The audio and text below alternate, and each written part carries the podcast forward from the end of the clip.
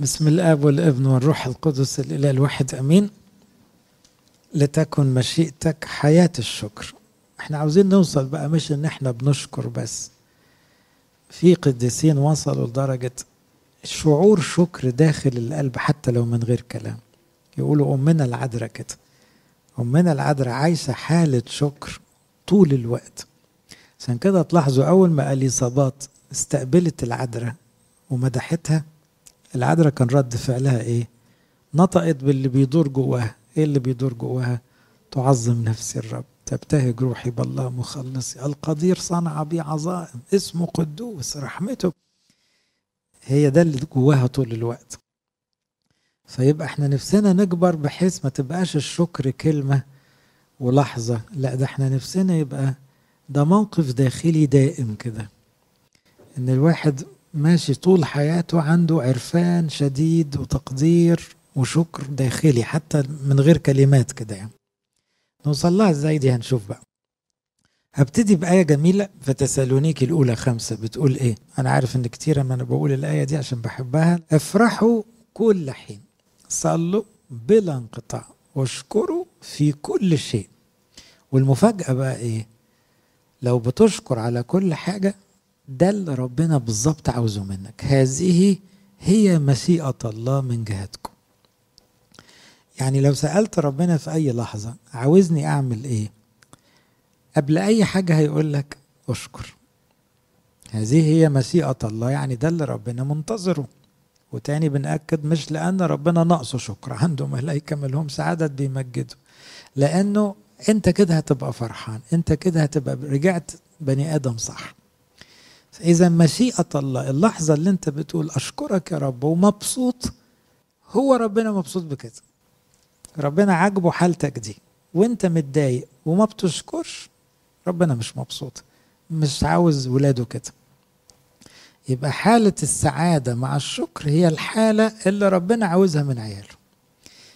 وبالتالي إحنا أغلب الوقت مش مش متظبطين على مزاج ربنا. لأن يا مكشرين يا بنبرطم يا نعسانين يا مشغولين. لا ربنا عاوز الحياة أبسط من كده. الآية دي تبدو مريحة جدا. ليه؟ افرحوا صلوا اشكروا على طول. وربنا عاوز كده. مش عاوزكم تتضايقوا ولا عاوزكم تبعدوا عنه ولا عاوزكم تبطلوا الشكر. عاوزكم في الحالة دي طول الوقت. طب هنشوف نوصل لها إزاي. بفكركم تاني بمعنى إن كل مرة هنقول أبانا الذي هي ضمنيا فيها شكر. ليه؟ لما بقول له لتكن مشيئتك كما في السماء. هما في السماء بيعملوا إيه؟ في خدمة فقراء؟ في خدمة مرضى؟ مفيش أكيد طبعا. مفيش مرضى في السماء. مفيش فقراء في السماء. في مشاريع خيرية؟ مفيش. في افتقاد؟ مفيش. الحاجة الوحيدة اللي شغالة في السماء إيه؟ تسبيح اللي هو شكر. يعني بنشكر ربنا بغنى بألحان. طب لما بنقول له لتكن مشيئتك كما في السماء ما أنا بقول له دلوقتي خلي مشيئتك زي السماء تبقى دلوقتي في الأرض. يبقى معناها إيه؟ نقضيها تسبيح نقضيها شكر. يعني علمني أبقى زي الملائكة. طول الوقت بقول أشكرك يا رب. في تعبير جميل في القداس الكيرلسي بتاع النهارده. النهارده صاحب اليوم كيرلس يقول مع كل من يسبحك اقبل تسبيحنا نحن أيضا. ده جزء من القداس بتاع كيرلس يقول مع كل من يسبحك ممكن إحنا كمان تحسبنا معاهم اقبل تسبيحنا. الشاروبين بيسبحوا مش عارف السرافيم والكراسي والقوات والأرباب وال... إحنا كمان.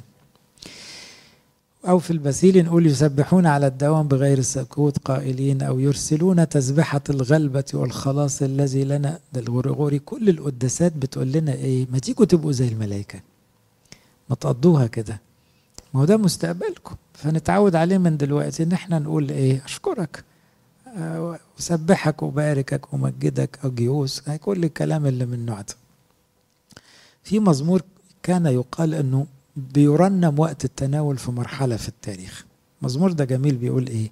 ماذا أرد للرب من أجل كل حسناته ليا؟ عارفين ده واحد مش عارف يشكر إزاي؟ تخيلين واحد غرقان احسانات فبيقول مش عارف أقول لك إيه. على إيه ولا إيه ولا إيه؟ ده أنت م... فماذا أرد؟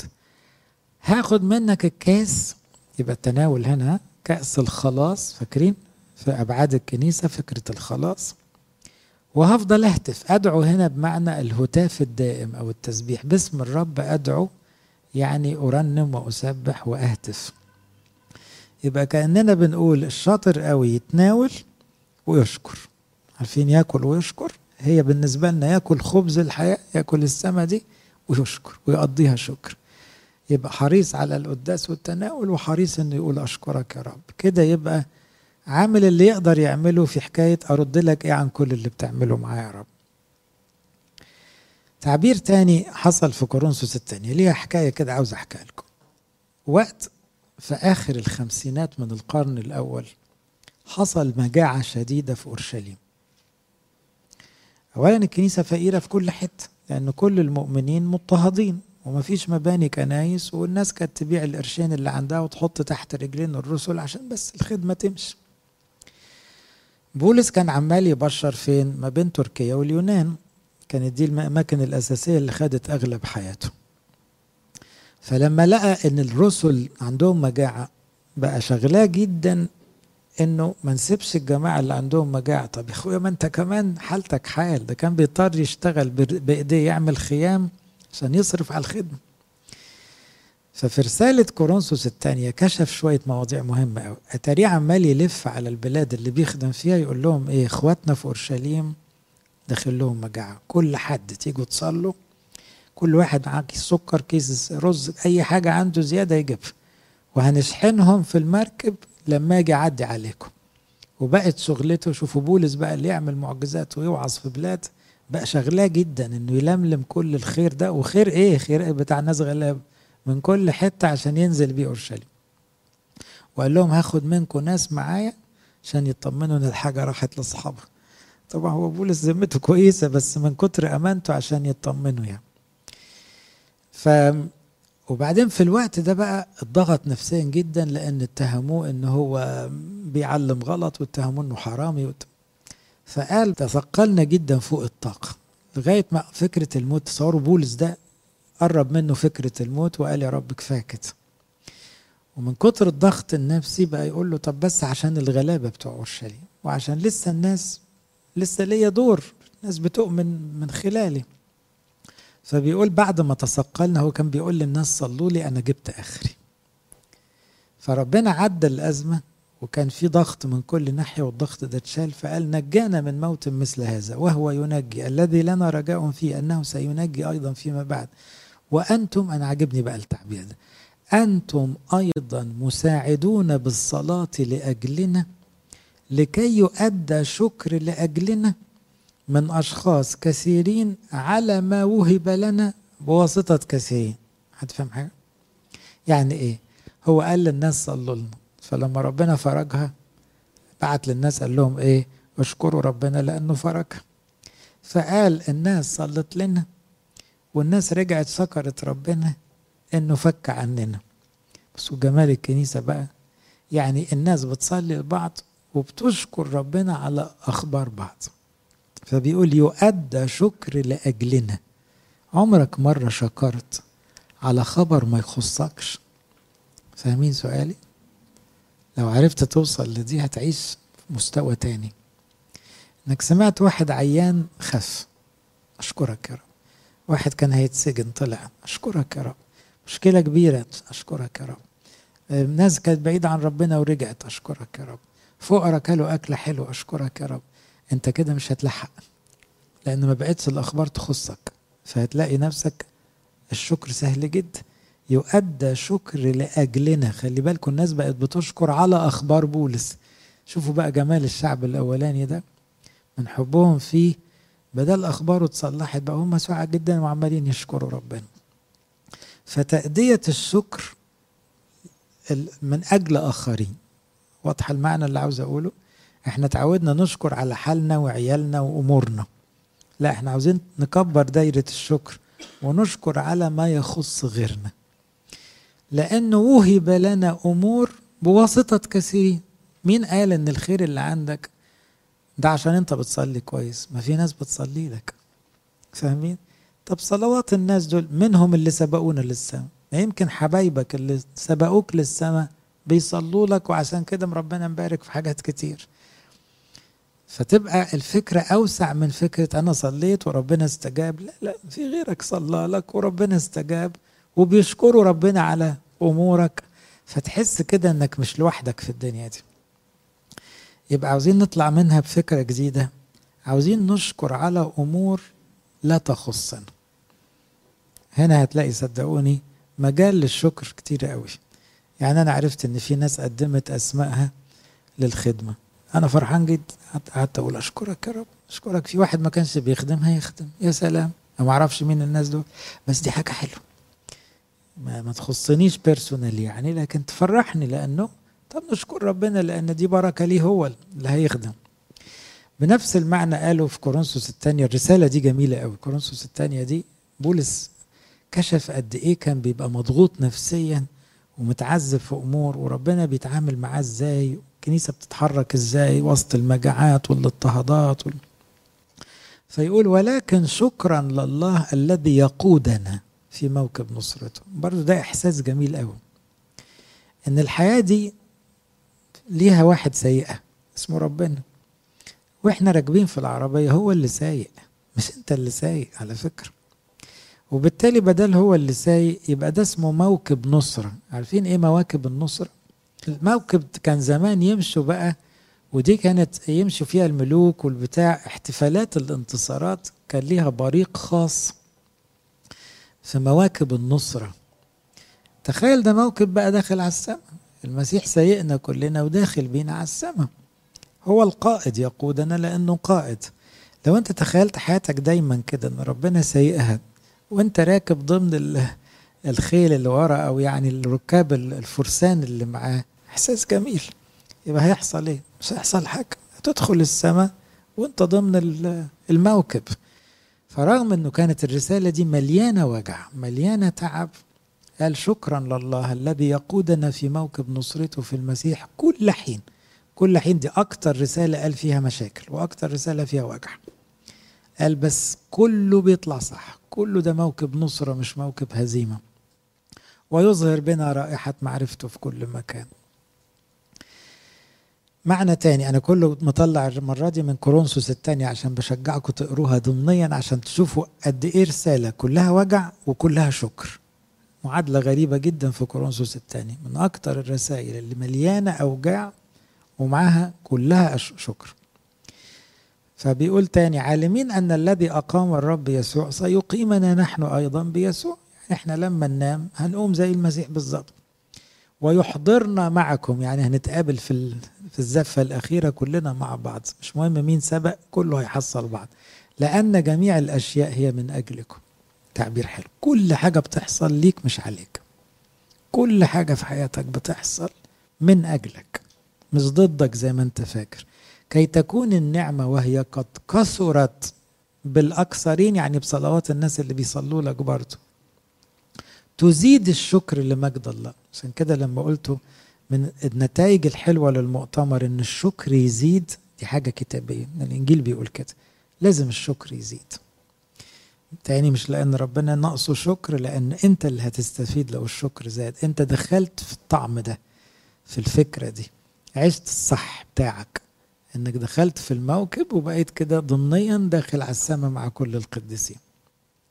لما حكى بقى عن المجاعة وإزاي في كنايس ابتدت تلملم الخير عشان يبعتوه مع بولس فابتدى يشجع بقى بتوع كورنثوس كانوا بخلة شوية فقال لهم يعني عقبال عندكم أنتوا تتنحرروا برضه وت- ويعني تشاركوا. فقال الذي يقدم بزارا للزارع وخبزا للأكل سيقدم ويكسر بزاركم وينمي غلات بركم. مستغنيين في كل شيء. يعني ربنا يديك ويغنيك. تبقى مستغني يعني إيه؟ عندك وبزيادة في كل حاجة. لكل سخاء. التعبير ده غريب قوي. يعني كل ما تبقى سخي كل ما تبقى غني. مش الغني سخي السخي غني. إيه الفرق؟ فاهمنا السخي يزداد غنى. الغني مش دايما يبقى سخي. لكن هنا بيقول مستغنيين لكل سخاء. يعني كل ما السخاء بتاعك يعني العطاء يزيد كل ما الغنى أو الاستغناء الاستغناء يعني عندك وبزياده ينشئ بنا شكرا لله. خلي بالكم الخير لما يتعمل كتير. كل الأطراف تشكر. مرة زمان يعني ما ابتدينا خدمة أنبا برام كانت الإمكانيات محدودة جدا يعني وكانت الحكاية كلها كم خادم بعض يعني بالعدد قليلين. وبعدين عملنا يوم كده للستات الغلابة والستات اللي معانا إيه طبخوا كده وعملوا لهم أكلة. فواحدة مرة كنا مرة ننزل بالملاكي ما كانتش أتوبيسات وكانت منطقة واحدة. الكلام ده قبل كهنوتي حتى. فواحدة وإحنا مروحين بتقول إيه أو يا فلان عليا يعني. شفت الناس قاعدة تشكر إزاي؟ أحلى حاجة في اليوم ده إن الستات كلهم قاعدين يقولوا الحمد لله نشكر ربنا عمرنا ما أكلنا أكلة حلوة كده وإحنا اللي طبخنا سعداء جدا وعمالين نقول نشكر ربنا. يبقى اليوم ده خلى كل الأطراف تشكر. فكانت نبهتني الفكرة جميلة إنه دايما الخدمة تخلي الأطراف كلها تشكر. الخادم بيشكر لأنه بيحس إنه بيعمل حاجة ليها معنى. وبيحس إن ربنا قبل منه إنه يخدم. والمخدوم طبعا استفاد فشكر. فهنا بيقول إيه؟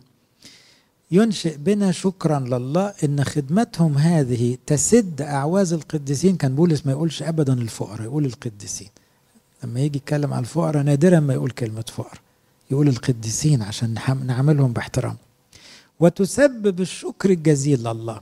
يبقى كل ما نخدم خدمات رحمة ونهتم بالناس التعبانة تسبب الشكر الجزيل. يعني لما حد يشكر ربنا على الخدمة اللي انت عملتها بالبلدي كده محطوطة في حسابك يا عم في رصيدك انت. خليت واحد يقول أشكرك يا رب لأنك دخلت بيته لأنك زرته لأنك اديته حاجة لأنك علمته درس. تزيد الشكر له. لأن افتعال هذه الخدمة افتعال ده العربي الفصحى يعني فعل الخدمة ممارسة هذه الخدمة ليس فقط يسد أعواز القديسين بل يزيد بشكر كثير لله. بصوا للآيات فيها إلحاح على فكرة إيه؟ الشكر يزيد الشكر جزيل مش شكر عادي. فأنت بتشكر وعاوز كل اللي حواليك يشكروا. اعمل كل حاجة عشان تخلي كل اللي حواليك يقولوا أشكرك يا رب. كأنك مبشر بالشكر. أنت بتعدي الناس بالشكر. أنت بتخدم الناس عشان ينطقوا ويقولوا أشكرك يا رب. دي كبيرة عند ربنا ويبقى ربنا باصص لك وفرحان. في نفس الرسالة يقول أخيرا أيها الإخوة افرحوا. مع أنه هو كان تعبان جدا. اكملوا كملوا يعني شغلكم. تعزوا اهتموا اهتماما واحدا. عيشوا بالسلام. وإله المحبة والسلام سيكون معكم. سلموا بعضكم على بعض بقبلة مقدسة. يسلم عليكم جميع القديسين. وهنا ختم الرسالة دي بالذات والختم ده هو اللي حطيناه أساسا في كل القداسات نعمة ربنا يسوع المسيح ومحبة الله وشركة الروح القدس تكون مع جميعكم. فاكرنا دي اللي بيقولها ابونا كتير قوي دي في نص القداس وفي آخر القداس. من سعادة بولس في الرسالة دي بالذات ولأنها رسالة الشكر ختم بالتحية اللي خدتها الكنيسة وأصبحت التحية الأساسية من الكاهن أو من وكيل الله للشعب. محبة الله الآب نعمة ابن الوحيد شركة الروح القدس تكون مع جميعكم. دول أغلى حاجة عندنا كأن دي مكافأة الصلاة. كأن دي الهدية اللي السماء بتديها لنا قصاد أي حاجة حلوة بتعملوها صلوة ولا خدمة ولا أي حاجة. كمان عشان نكمل فايدتنا بموضوع الشكر وبنقول عاوزين الشكر يزيد عاوزين نتقن صلاة يسوع مع كلمة أشكرك يا رب. ده تدريب مهم. لأنه في أفسس يقول شاكرين كل حين على كل شيء في اسم ربنا يسوع. يبقى هنا حاطين لنا تدريبين لازقين لبعض. قول يا رب يسوع المسيح قولها كتير. حط جنبها كمان كلمة إيه؟ أشكرك أو أسبحك أو أباركك. بقت سهلة أوي كل حين على كل شيء. كل حين يعني أي ساعة في النهار ينفع تعمل فيها كده؟ بس حد بيسألني هي صلاة يسوع دي تتقال الصبح ولا بالليل؟ ملهاش ميعاد يا حبيبي؟ دي في أي وقت؟ في أي وقت تقول يا رب يسوع المسيح أشكرك. دي لازم تبقى لازمة في لسانك وعقلك ملهاش ميعاد دي. ودي مش محتاجة وقفة ده أنت في العربية وفي السرير كمان تقولها. ده اللي فكرنا باللي قاله الحكيم زمان سليمان قال اسم الرب بيعمل حاجة جميلة برج حصين. إيه حكاية البرج؟ البرج زمان مش عشان يتفرجوا من فوق الأبراج كانت أماكن حراسة. كلمة برج في لغة القدماء ده برج حراس ده بيبقى مكان منيع زي الحصن في الأديرة. فالناس تستخبى فيه وده بيبقى أكتر مكان محصن. عشان كده سماه برج حصين. يركض إليه يعني لو واحد شايف إن فيه هجوم يجري على البرج يقفل خلاص محدش يقدر يوصل له.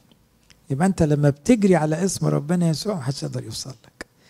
لا فكرة وحشة ولا شيطان غضب ولا نكد ولا أزمة ولا خبر وحش. أنت جريت على البرج. قفلت وراك خلاص. بقيت محصن بقيت في الأمان. يتمنع يبقى عنده مناعة من الشر. يبقى منيع. منيع يعني مفيش حد يقدر يقرب برضو النص ده يأكد جمال الشكر مع اسم ربنا يسوع. فأشعية 26 يقول إيه؟ في طريق أحكامك يا رب انتظرناك. إلى اسمك وإلى ذكرك شهوة النفس. يعني الواحد يشتهي ينادي اسم ربنا. كل ما ينادي يبقى فرحان. بنفسي اشتهيتك في الليل. أيضا بروحي في داخلي إليك أبتكر. يعني أجي بالليل أقول أشكرك يا رب. وأصحى الصبح أقول أشكرك يا رب. بالليل أقول يا رب يسوع والصبح أقول يا رب يسوع. وتبقى شهوة. زي اللي بيشتهي ياكل ولا يشرب. ده واحد بيشتهي ينادي اسم ربنا. ده عايز بقى رومانسي كده مع ربنا مستمتع. حينما تكون أحكامك في الأرض يتعلم سكان المسكونة العدل. يعني تبقى شهوتك كمان الناس كلها تعرف ربنا والدنيا دي تتظبط. ما قلناش بقى باستفاضة حكاية الشكر في التجارب. ده موضوع طويل لكن أنا هلمسه بس. لما الواحد يبقى مضغوط ومتضايق وعنده مشاكل ما بتقدرش تطلع كلمة أشكرك بنفس لأنه شايف الدنيا ملخبطة أو شايف ربنا ما استجابش. لتكن مشيئتك لما بتقولها في لحظة دي هي أقرب لكلمة أشكرك يا رب. يعني إيه؟ يعني أنا قابل منك يا رب. قابل منك اللي تعمله. طبعا الأحلى منها إنك تقول أشكرك يا رب رغم رغم إني كنت عشمان في حاجة تاني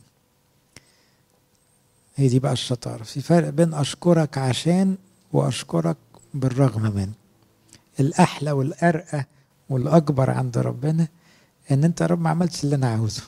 بس اللي أنت عاوزه أكيد أحسن. خلاص. أشكرك. رغم إنك أنت ما مشيتش ورايا عملت عكس اللي أنا كان نفسي فيه. خلاص وماله برضو أشكرك. يبقى هنا مثلا نفتكر بولس وسيلة. تلاحظوا بولس وسيلة اتسجنوا واتضربوا وهما بيبشروا. طب إيه ده؟ ده عطلة للكرازة وبهدلة وقلة قيمة. قاموا سبحوا. ما سمعناهمش جوه السجن بيقولوا يا رب افرجها طلعنا خرجنا. انقذنا شيل الظلم اللي علينا. ده بيسبحوا بيسبحوا يعني بيشكروا ثلاث فتية في الأتون طلعنا منها تسبيحة الهوز الثالث. قاعدين يقولوا مبارك ومتزايد بركة ومتزايد علوا. وسبح الرب يا جميع أعمال الرب. وحاجة عز كده. دانيال في جب الأسود يقال كان بيسبح برضه. يعني الناس دي ما كانتش بتطلب النجاة قد ما كانت بتشكر وتسبح. كمان قلنا الشكر مذاق السماء يعني لما تشكر كتير طعم السماء يبقى في بقك. حلاوة الأبدية تبقى مش بعيد عنك. افتكروا المعنى ده لما تنجح إنك تشكر كتير هتلاقي حاجة في قلبك كده مختلفة عن الإحساس الطبيعي. تلاقي سلام يفوق كل عقل. ده حتة كده من السماء بيدوقها لك ربنا زي مثلا يوحنا الرائي في أول إصحاح كان في جزيرة ومنفي وكانت يعني القسوة يعني مش حاجة جميلة. لكن كنت في الروح في يوم الرب وابتدى يتفرج على السماء وجمال السماء لأنه كان بيشكر رغم النفي. نوح وولاده كانوا يقعدوا يرتلوا ويسبحوا وهما بيعملوا الفلك. عشان كده الكنيسة تلاحظوا إنها غاوية تسبيح وترنيم بكل الأشكال. كنيستنا تقريبا الكنيسة الارثوذكسية عموما يعني غرقانة تسابيح. تلاقي كهك له شكل والبصخة ليها شكل والشعانين له شكل والقيامة ليها شكل والصيام كله تسبيح بس بأشكال مختلفة عشان نعيش طعم السماء أفكركم كمان إن العكس وحش قوي بقى. عكس الشكر التذمر.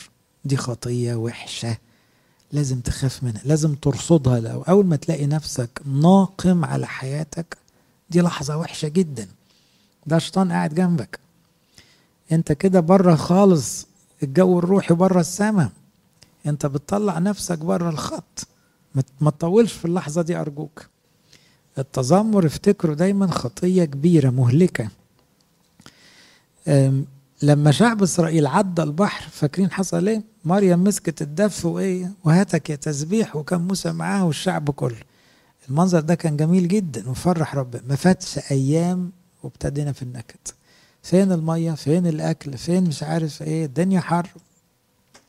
بعدها بشوية عجل ذهبي وبعد ما سمعناش بقى عنهم سبحوا تاني. ما سمعناش لغاية ما الجيل ده كله خلص.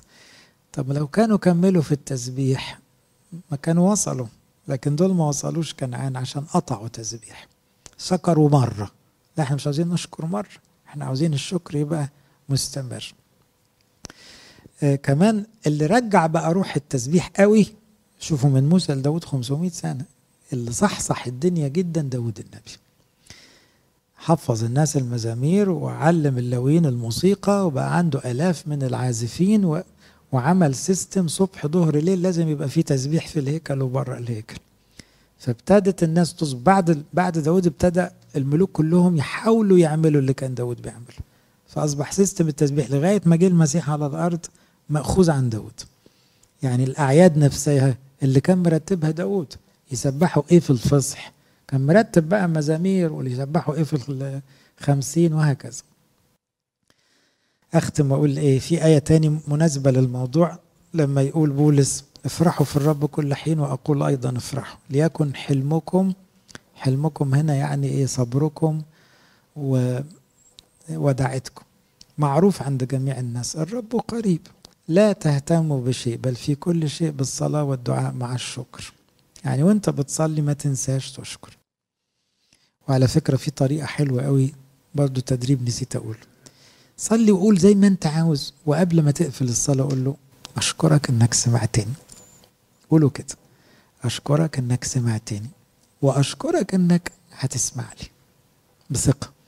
هتسمع لي يعني هتستجيب. طالما أنت ما طلبتش حاجة وحشة قول كده أشكرك إنك سمعتني وأشكرك إنك هتستجيب. فتطلع من الصلاة مبسوط. عشان كده أقول صلاة ودعاء مع الشكر. يبقى ما تنساش تحط كلمة أشكرك حتى في آخر الصلاة. ليه؟ لأنه ده طبيعي ربنا سمعك وبيسمع.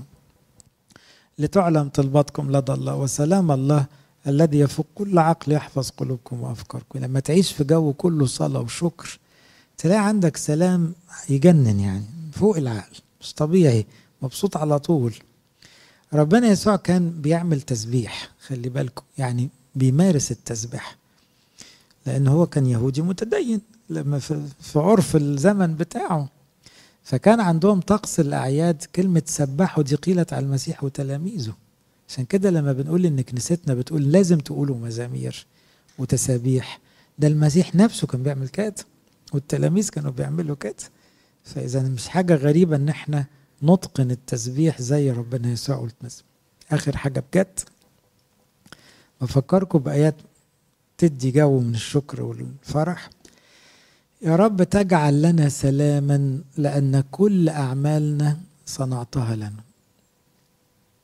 الفكرة دي جميلة أوي بالذات في الخدمة بقى يا جماعة. خدمة ربنا ده مش شغل بشر مش مشاريع بشرية. حط دايما أي خدمة قول له كل أعمالنا صنعتها لنا. وحتى لو شغلك العادي مفيش مانع. يعني إيه؟ اللي أنا نفسي فيه أنت اللي بتعمله. أنا خطط وأنت تنفذ.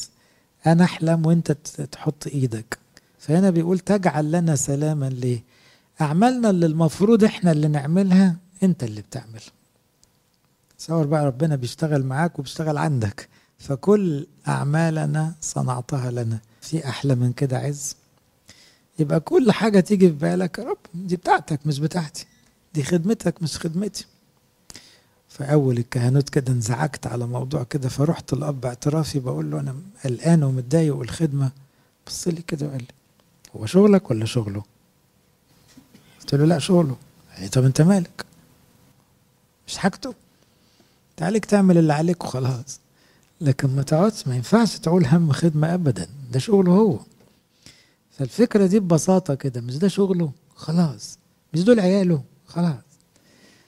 إحنا نعمل اللي نقدر نعمله بس ما ينفعش ابدا ننزعج ولا نقلق ولا نحسب زيادة. في الآخر ده شغله.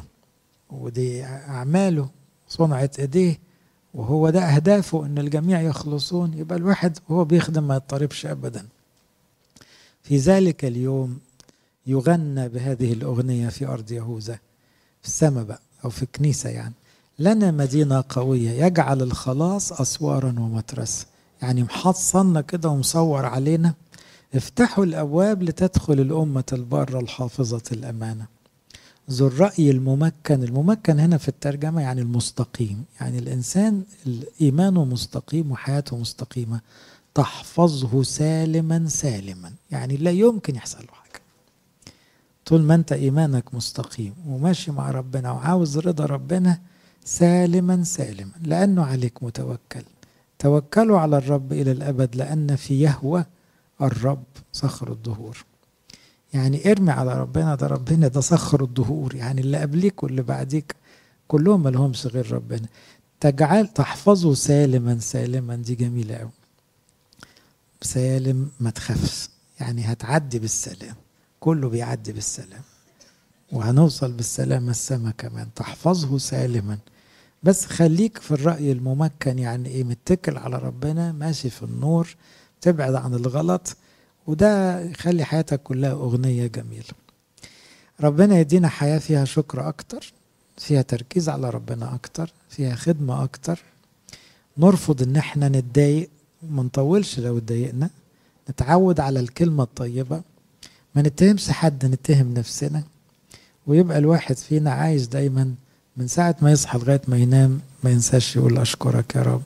لإلهنا كل مجد وكرامة الأبد أمين